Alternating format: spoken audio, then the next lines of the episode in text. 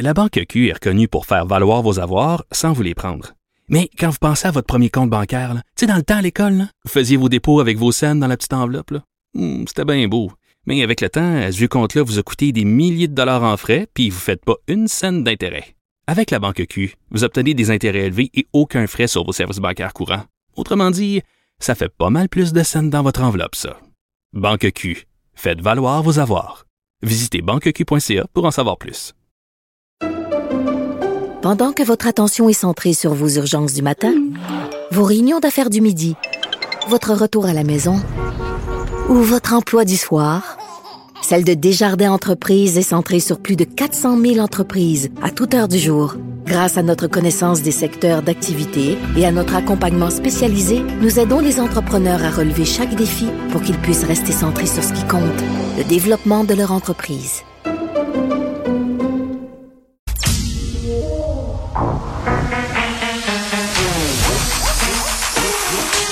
Elle a une opinion sur tous les sujets. Pour elle, toutes les questions peuvent être posées. Geneviève Peterson. Cube, Cube, Cube Radio. Salut tout le monde, bienvenue à l'émission. Et oui, nous avons réussi ensemble à faire de la radio de sous-sol toute la semaine. Les sujets étaient pas moins intéressants, mais c'est sûr que c'est toujours moins agréable que d'être en studio avec toute l'équipe, surtout avec tout ce qui se passe. euh, en Ukraine, mais j'écrivais là-dessus sur ce confinement obligé. C'était la première fois, par ailleurs, hein, où j'étais assignée à résidence à cause de tests euh, COVID positifs. Je suis pas superstitieuse, mais y a quelque chose qui me dit que j'aurais pas dû me vanter, entre guillemets, à la radio, à l'émission de Benoît, qu'on avait été épargné par la COVID à venir jusqu'à maintenant. J'aurais dû toucher du bois, comme ils disent. La table du studio est en contreplaqué. Je l'avais touché, je m'en rappelle, mais c'est pas du vrai bois. Qu'est-ce que vous voulez? Euh, famille recomposée de cinq enfants, c'était une question de temps. C'était pas à savoir si on allait pogner au micron, c'était quand. Et là, bon, euh, vous le savez, le lundi passé, euh, on a dû se confiner à la maison. Et pour être parfaitement honnête euh, avec vous, ben, je suis toujours honnête avec vous, remarquez, j'étais bien stressée. J'étais anxieuse. euh, J'avais peur de passer cette semaine-là en télétravail avec les enfants.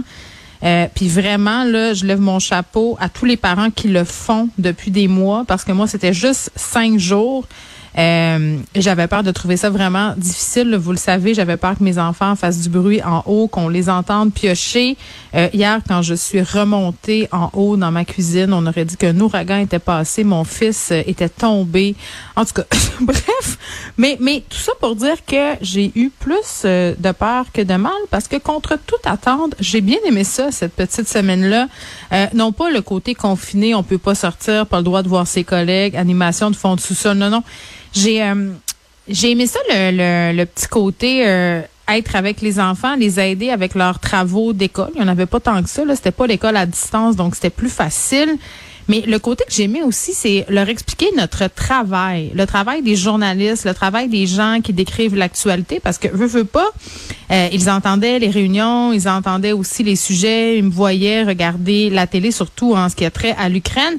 Et c'était assez surréaliste parce qu'on a fait, euh, je le disais tantôt avec Benoît, une semaine de rattrapage des Marvel. On a passé la semaine le soir à écouter les Avengers, hein, les super-héros qui sauvent le monde et les mondes des fins du monde.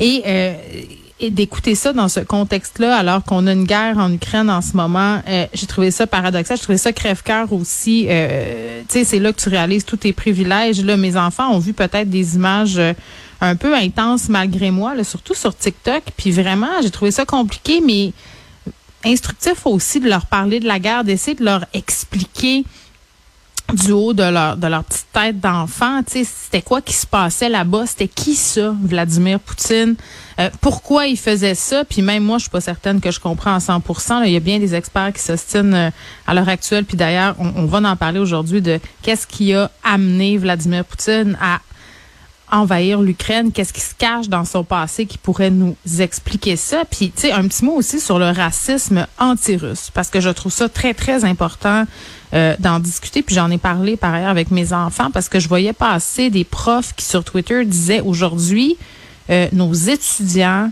nos étudiantes d'origine russe euh, sont victimes d'intimidation, se font crier des noms, se font poser des questions sur Vladimir Poutine, sur pourquoi euh, ils sont des méchants et tout ça.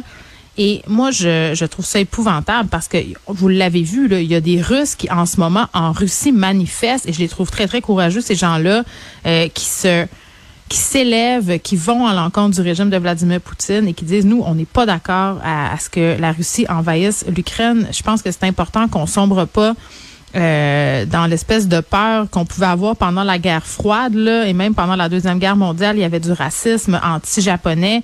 Euh, pendant la, la, guerre froide, les gens se méfiaient des Russes. Faudrait pas qu'on revienne là, là. Hein? Faudrait pas qu'on vienne là. faut distinguer les choses.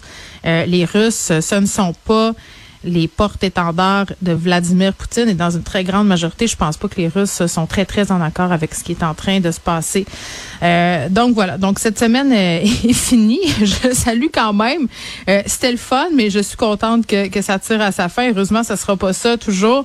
Donc voilà, on va parler euh, de Vladimir Poutine aujourd'hui et des effectifs russes aussi parce qu'il y a quand même une grande disparité de moyens entre l'armée russe et l'armée ukrainienne.